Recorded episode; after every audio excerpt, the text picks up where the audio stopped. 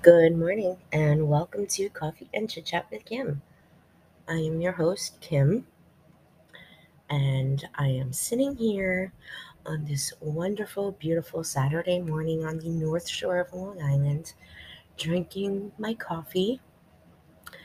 Just went out to the garden to check everything, let the chickens out, fed the chickens, fed the cats, did a quick scan over the garden harvested a few cherry tomatoes and some cucumbers that I had out there. I admired my pepper plants because my jalapenos my cayenne peppers are doing incredible this year. It is a pepper year for me, which is weird and unusual if you know me as a gardener because for many years, ever since I started doing this, I have struggled with peppers. Um, I still struggle a little bit with sweet peppers, but hot peppers this year are popping. I mean, wow, I have already made a jar of pickled jalapenos already from one plant. And I have um, three jalapeno pepper plants out there, and they are all filled with jalapenos right now. I have two cayenne pepper plants out there, and they are both filled with cayenne peppers that I am going to take uh, and dehydrate and crush them down into a powder um, what else is doing good out there? I mean, my tomatoes are good. There's a lot. I have a lot of tomatoes. They're just not ripening. So that's going to bring us to today's topic and what we're talking about. Um, where have all the bees gone? Um, I have noticed a significant decrease in pollinators in my garden um, since last year. Last year, I had basically the same thing going on out there, and I had a lot of bees. This year, I'm happy if I see one or two in the garden while I'm out there. Not to say that they're not out there working. I'm not going to see every bee all the time of every single day, but um, from what I notice, and I'm I'm really looking for them. So what I've noticed is that there's not so many there anymore. So, we're going to talk about that today. We're going to talk about why bees disappear, what can we do to help them flourish, and um, some different organizations that you can check out to help save the bees and why they're so very, very, very important to this world, especially right now. Um, before we do that, though, let's get into our little chit chat session of the day. Go ahead and pour your potion of choice. I have today just some regular coffee Shocking. I know. No creamer today. I ran out. Food shopping is tonight. So I have just a regular cup of coffee, but that's doing just fine for me this morning. Might go ahead and pour myself another because it's just that kind of day. It's actually just been that kind of week. Let's face it. Last six months. Okay. I just, my life has done a complete, like, what the heck are you doing, girl kind of day. And I don't know. Uh, yeah, it's been a rough week. It's been a rough week. A lot of sick kids at camp, and uh, woke up this morning not feeling so hot. And yeah, so my story continues. Um, but I want to go ahead and read you a quote that I really have been focusing on, um, well, trying to focus on for a long time now. And uh, it, it's very significant, and I want you to really, really think about this quote. This is a quote from Buddha. Now, I'm not a Buddhist, and I don't um, worship Buddha.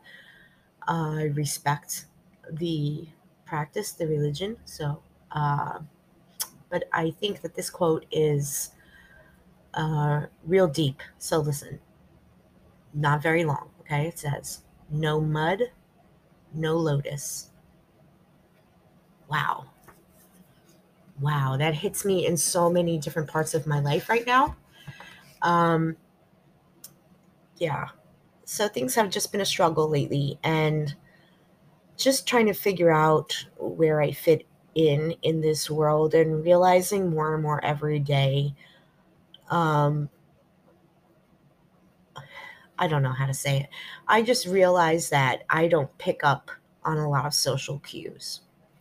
And being autistic and having ADHD, it kind of comes with the territory, I guess. And um, sitting there and thinking about it and thinking back in my past on all of the times where I felt so super awkward around people, I realized that I just missed that social cue completely. I had no clue what was going on.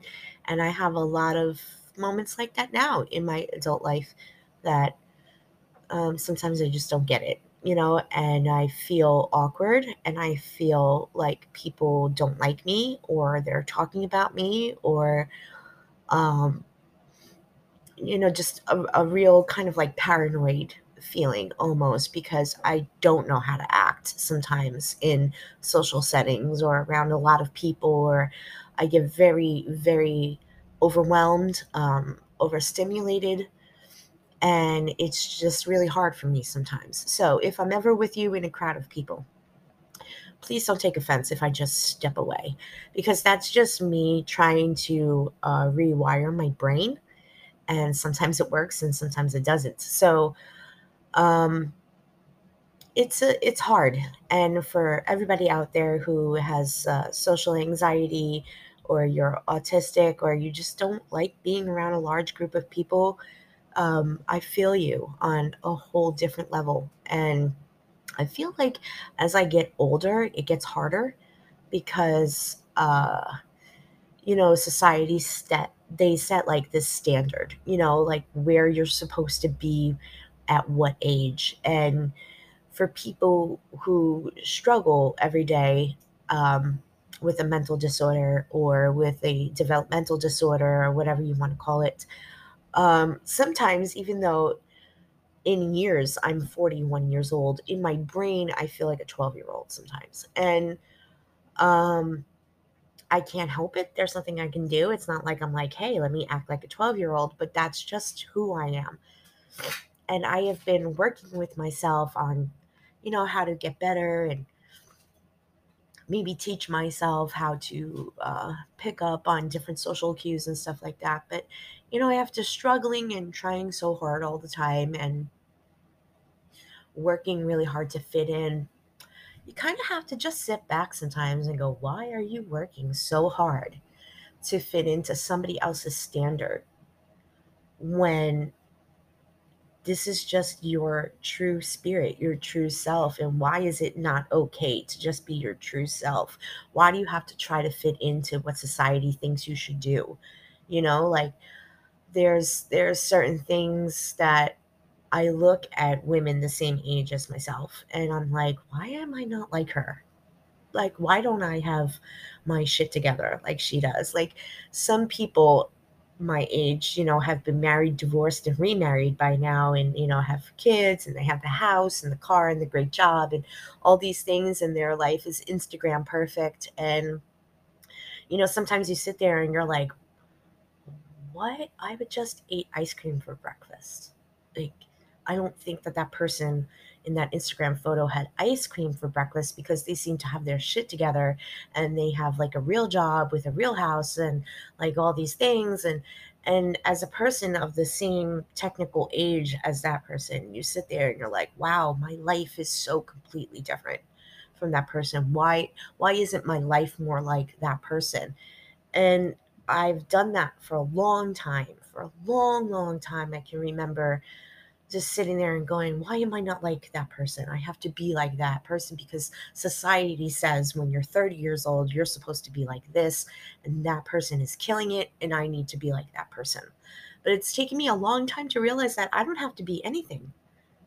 I just have to be me. I just have to be happy in my own mind, in my own soul. Um, and I don't give a shit what anybody else thinks anymore. I really don't. 41 years old, I don't care anymore. I have done a lot of soul searching and I'm on a journey. And if you guys know, you know. Um, and I've just come to realize that the only way all of my manifestations are going to come to reality, the only way to do that is by being my true self and by masking And by trying to be something that I'm not, I'm never going to find true peace and I'm never going to find true happiness. And that is completely devastating for me when I think about it. So I have decided that I am no longer going to abide by society norms and I am just going to do what makes me feel good. And anybody who has a problem with that, so sorry, but um, I don't care. So, yeah, so that's kind of been like the last couple of weeks, months, dare I say, that my thinking has gone that way. And I came across that quote and I was like, dang, that hit so hard, but so true. You know, without mud, no mud, no lotus. That means if you don't go through the shit, if you don't realize that you're in the mud, how could the lotus ever appear? You know? So I've really been doing some thinking on that. Now, it is Oracle card time. So, a couple of times now, I have pulled um, my Oracle deck out with you guys here on the podcast, and I have done a live Oracle card pull reading for myself, and I've explained what's going on here. And um, uh, if you guys are not comfortable with this, go ahead and mute it for the next few seconds. I take no offense, um, but I would hope that if you stick around, you might learn a little thing or two. So I am going to pull my Oracle deck out, and this is the Hedge Witches um, Oracle deck, Botanical Oracle cards, and it comes with a field guide. So as you guys know, when I do my Oracle reading, I don't do tarot, but if you are into tarot, stick around because it will explain how this can coincide with the tarot deck. Um, so I'm going to go ahead and pull my cards out now go through my process. I'll explain everything along the way. If I remain quiet for just a second, don't be alarmed. Your headphones didn't stop working. I am just being quiet for a minute. So um, come with me. Here we go. I take my deck out and I pass it through my incense. Right now, I have some patchouli burning. All right, and then I'm going to take my deck and I'm going to hold it in my cards and state my intentions.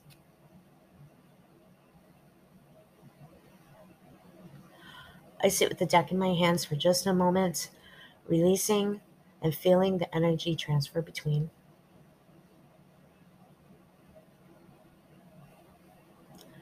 Clear your mind as best you can. If you have ADHD, I know that can be hard sometimes. Try to focus. And then shuffle.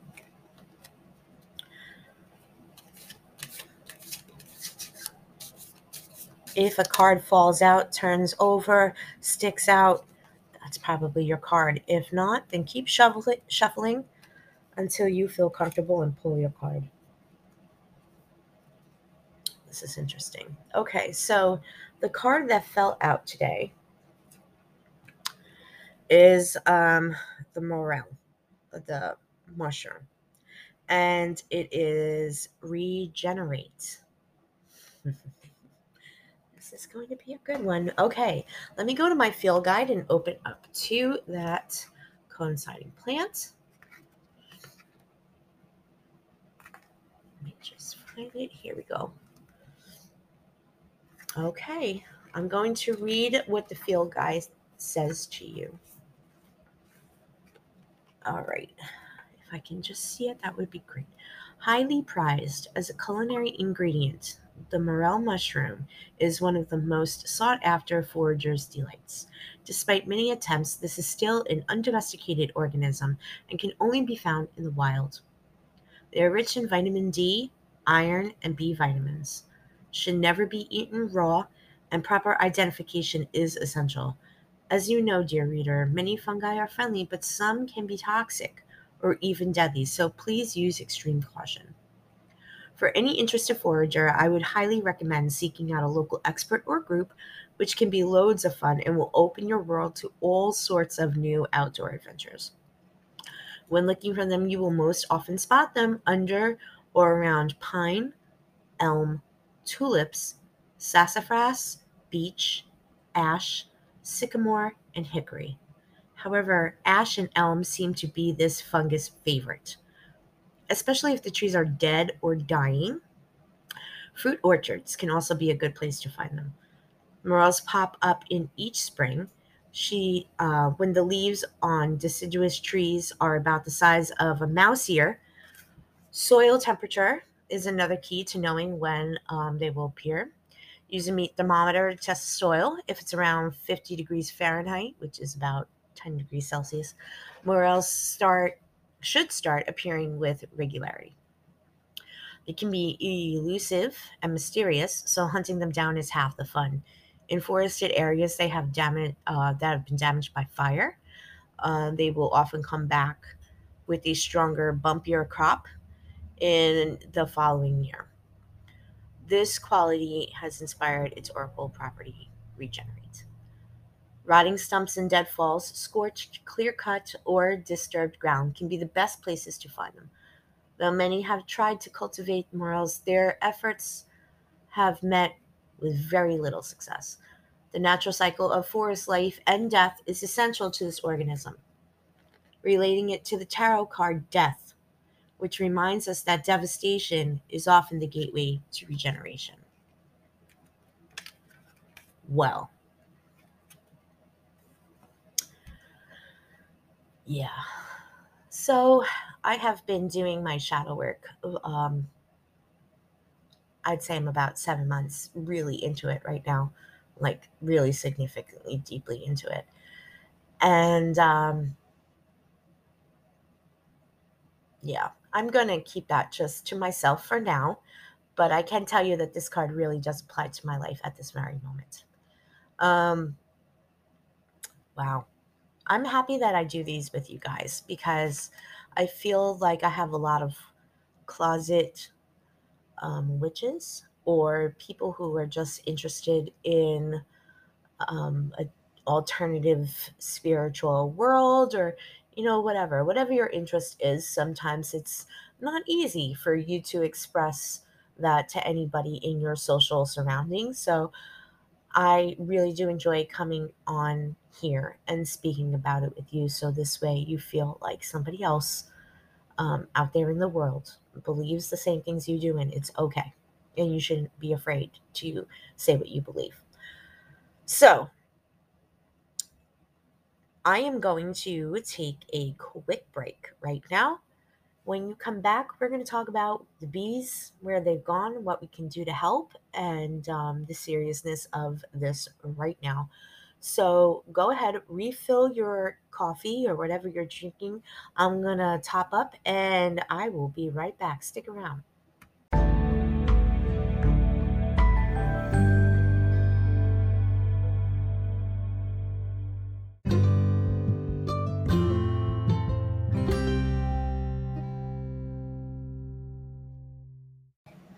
All right, everybody, thank you for hanging out.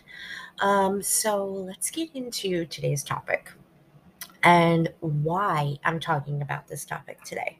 So, as I mentioned before, my garden is not doing bad, but not doing as best it can be. And that's because I've noticed a significant decline in the amount of pollinators in my garden this year.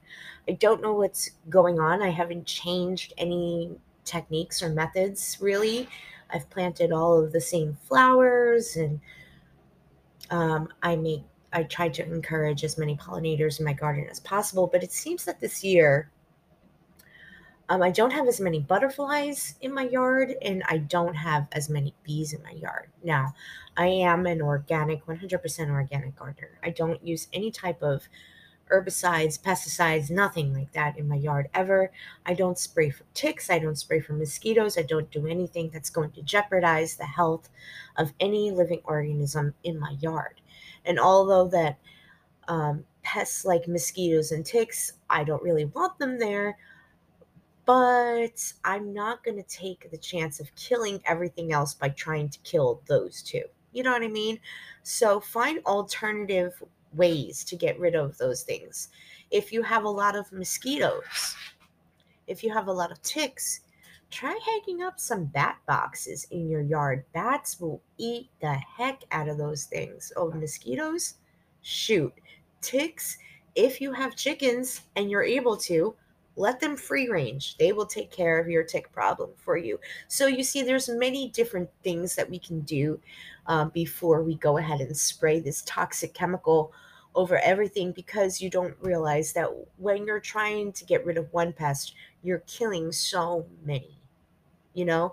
So i think maybe somebody around my area sprayed something and maybe that's why my bees are not showing up and working.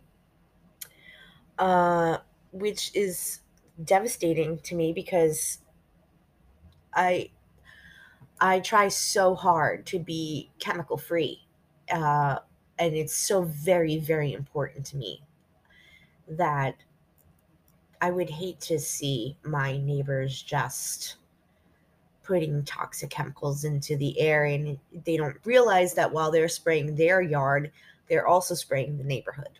They're they're really damaging everybody and this year around my area well within the past 2 years I'm going to say since you know the evil word covid started um a lot more people have gotten into backyard gardening um, a lot more people are keeping chickens in their backyard now. So it's very scary to think that people are not thinking about that, that people are not thinking about when I spray this toxic chemical up into my trees to get rid of um, ticks and stuff like that.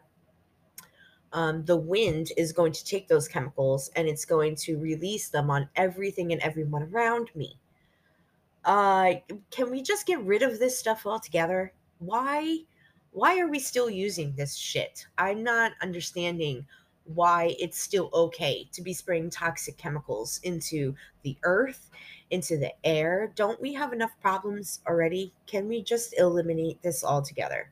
Because honestly i'm so very angry right now because people just don't care you know, like how many more warning signs do you need before the earth completely explodes?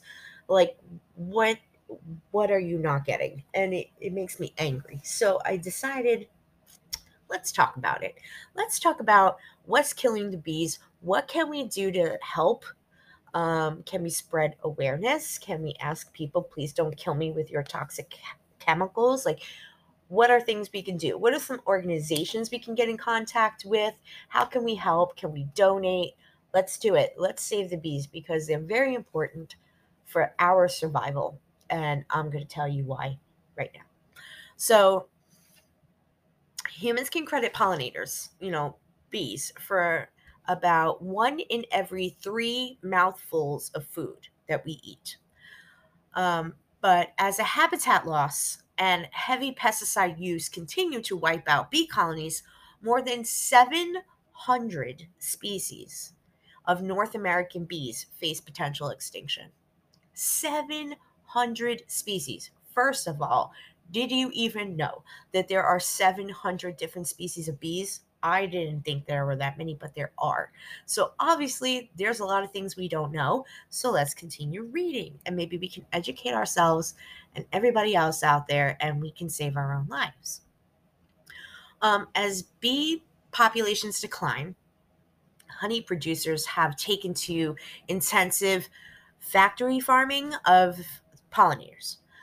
Um, but as much as like a pig factory farm doesn't protect pigs, honeybee farms, they don't actually protect bees. Uh, so here's why. Uh, we're kind of helping to wipe them out.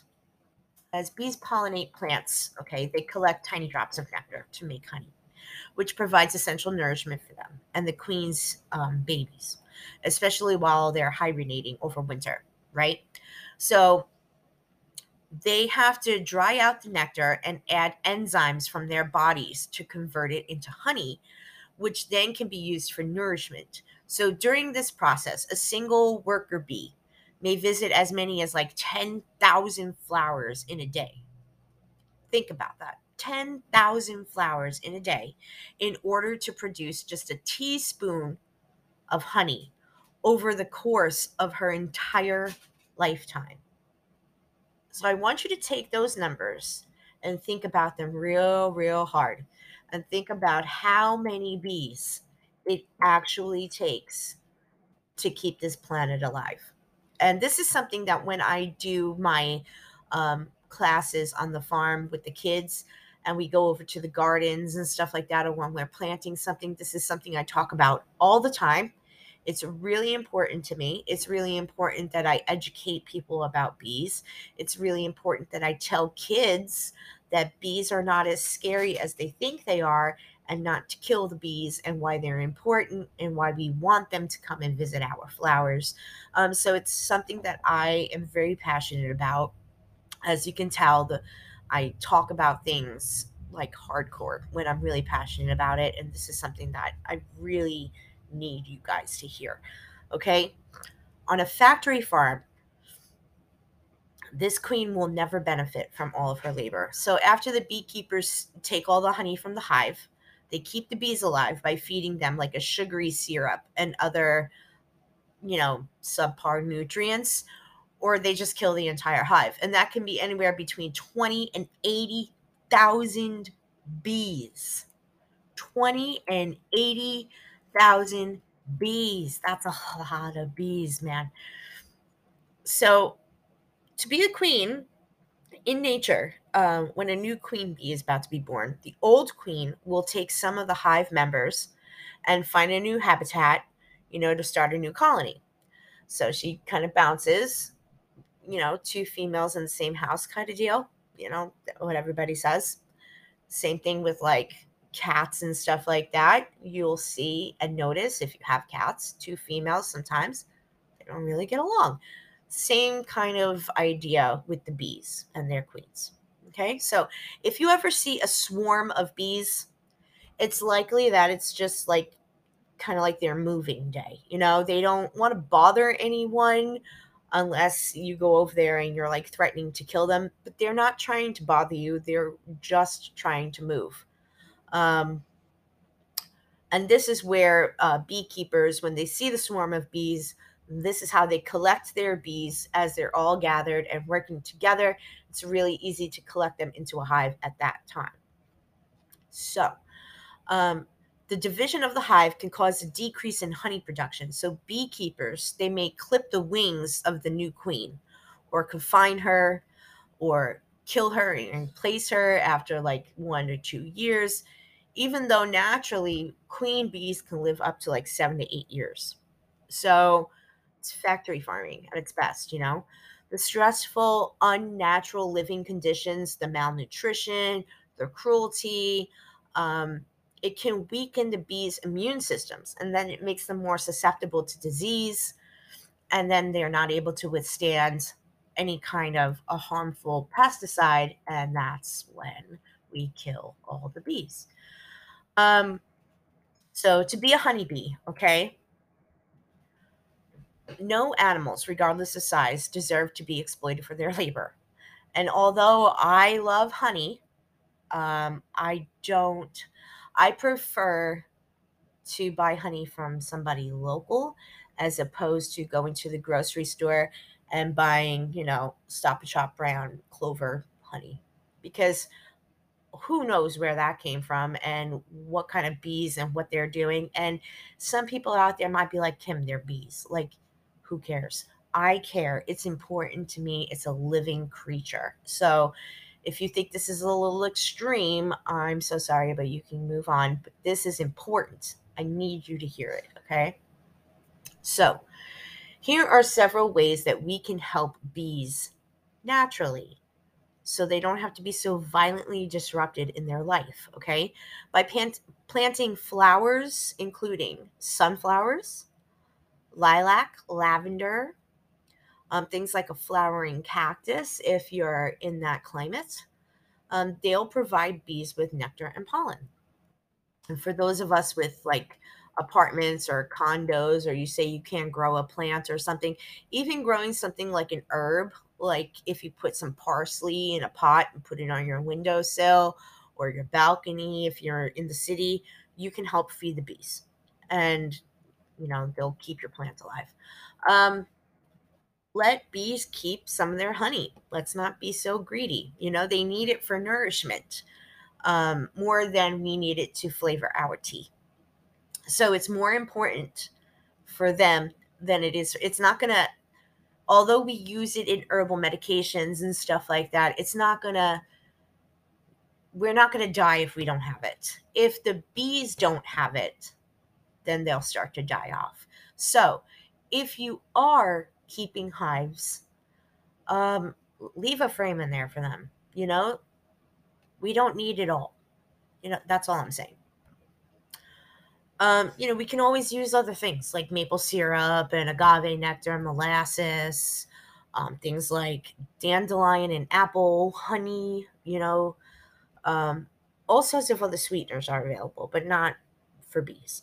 Let them keep their beeswax, which they use to build honeycombs. Okay, plenty of companies make stuff with beeswax, um, and they don't really need to because there's other types of things that you can use to make like the candles and stuff like that where you don't have to bother the bees and use their wax.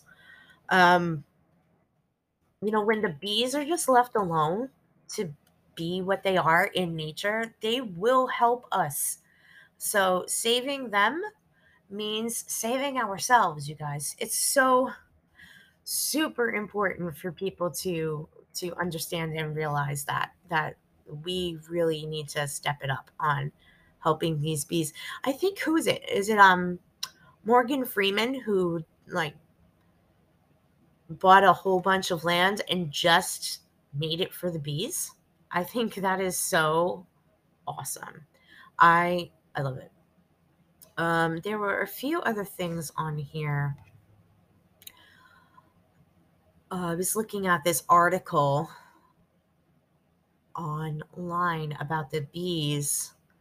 And this is uh, the website is called savethebee.org. You can go on there and check out um, what they have to say and the projects that they have going on. And you can also donate to them as well if you don't have the ability to donate funds. Um, consider that when you start making a garden or something like that, focus on native plants. And I know we all love the pretty, beautiful plants that we get from Lowe's or Home Depot sometimes, but sometimes they're not always native to our specific area. Now, people will say, you know, they'll sum us all together and say the Northeast, but the Northeast is different. Like here for me on Long Island, I do not have the same type of weather or climate as people up north. Like even upstate New York, completely different growing zone, all kinds of things, different atmosphere, different everything. Um, people in Maine, they're not going to have the same type of weather and stuff as I do here. It's different. Um, so even though we're all in the same area, we might not all have the same type of native plants. So consider that when you start a garden, um, check out what's native to you. Go to your local nurseries, talk to people, figure out what can you do to help keep the bees around. Because pollinators are essential to life and to the biodiversity of our planet. Honeybees populate 80% of our agricultural crops. Why 80%, Kim? Well, because some um, plants don't need outside pollination. They'll, they'll self pollinate. So, for the plants that are not self pollinating, those bees are pollinating them. So, 80% of our agricultural crops are pollinated by honeybees. One third of our diet requires honeybee pollination. Think about that, man. Annual honeybee colony loss has averaged 40% over a decade. That's because of the, the use of pesticides. It threatens all pollinators. Poor nutrition results from the loss of diverse foraging habitats. We have to do better. The earth is screaming at us, and if you don't hear it, please listen harder. I'm begging you. They, we need to pay attention. And I know people have busy lives and things to do and go, go, go all the time, but please just think about open your refrigerator. I want you to go to your refrigerator and open it up. Okay?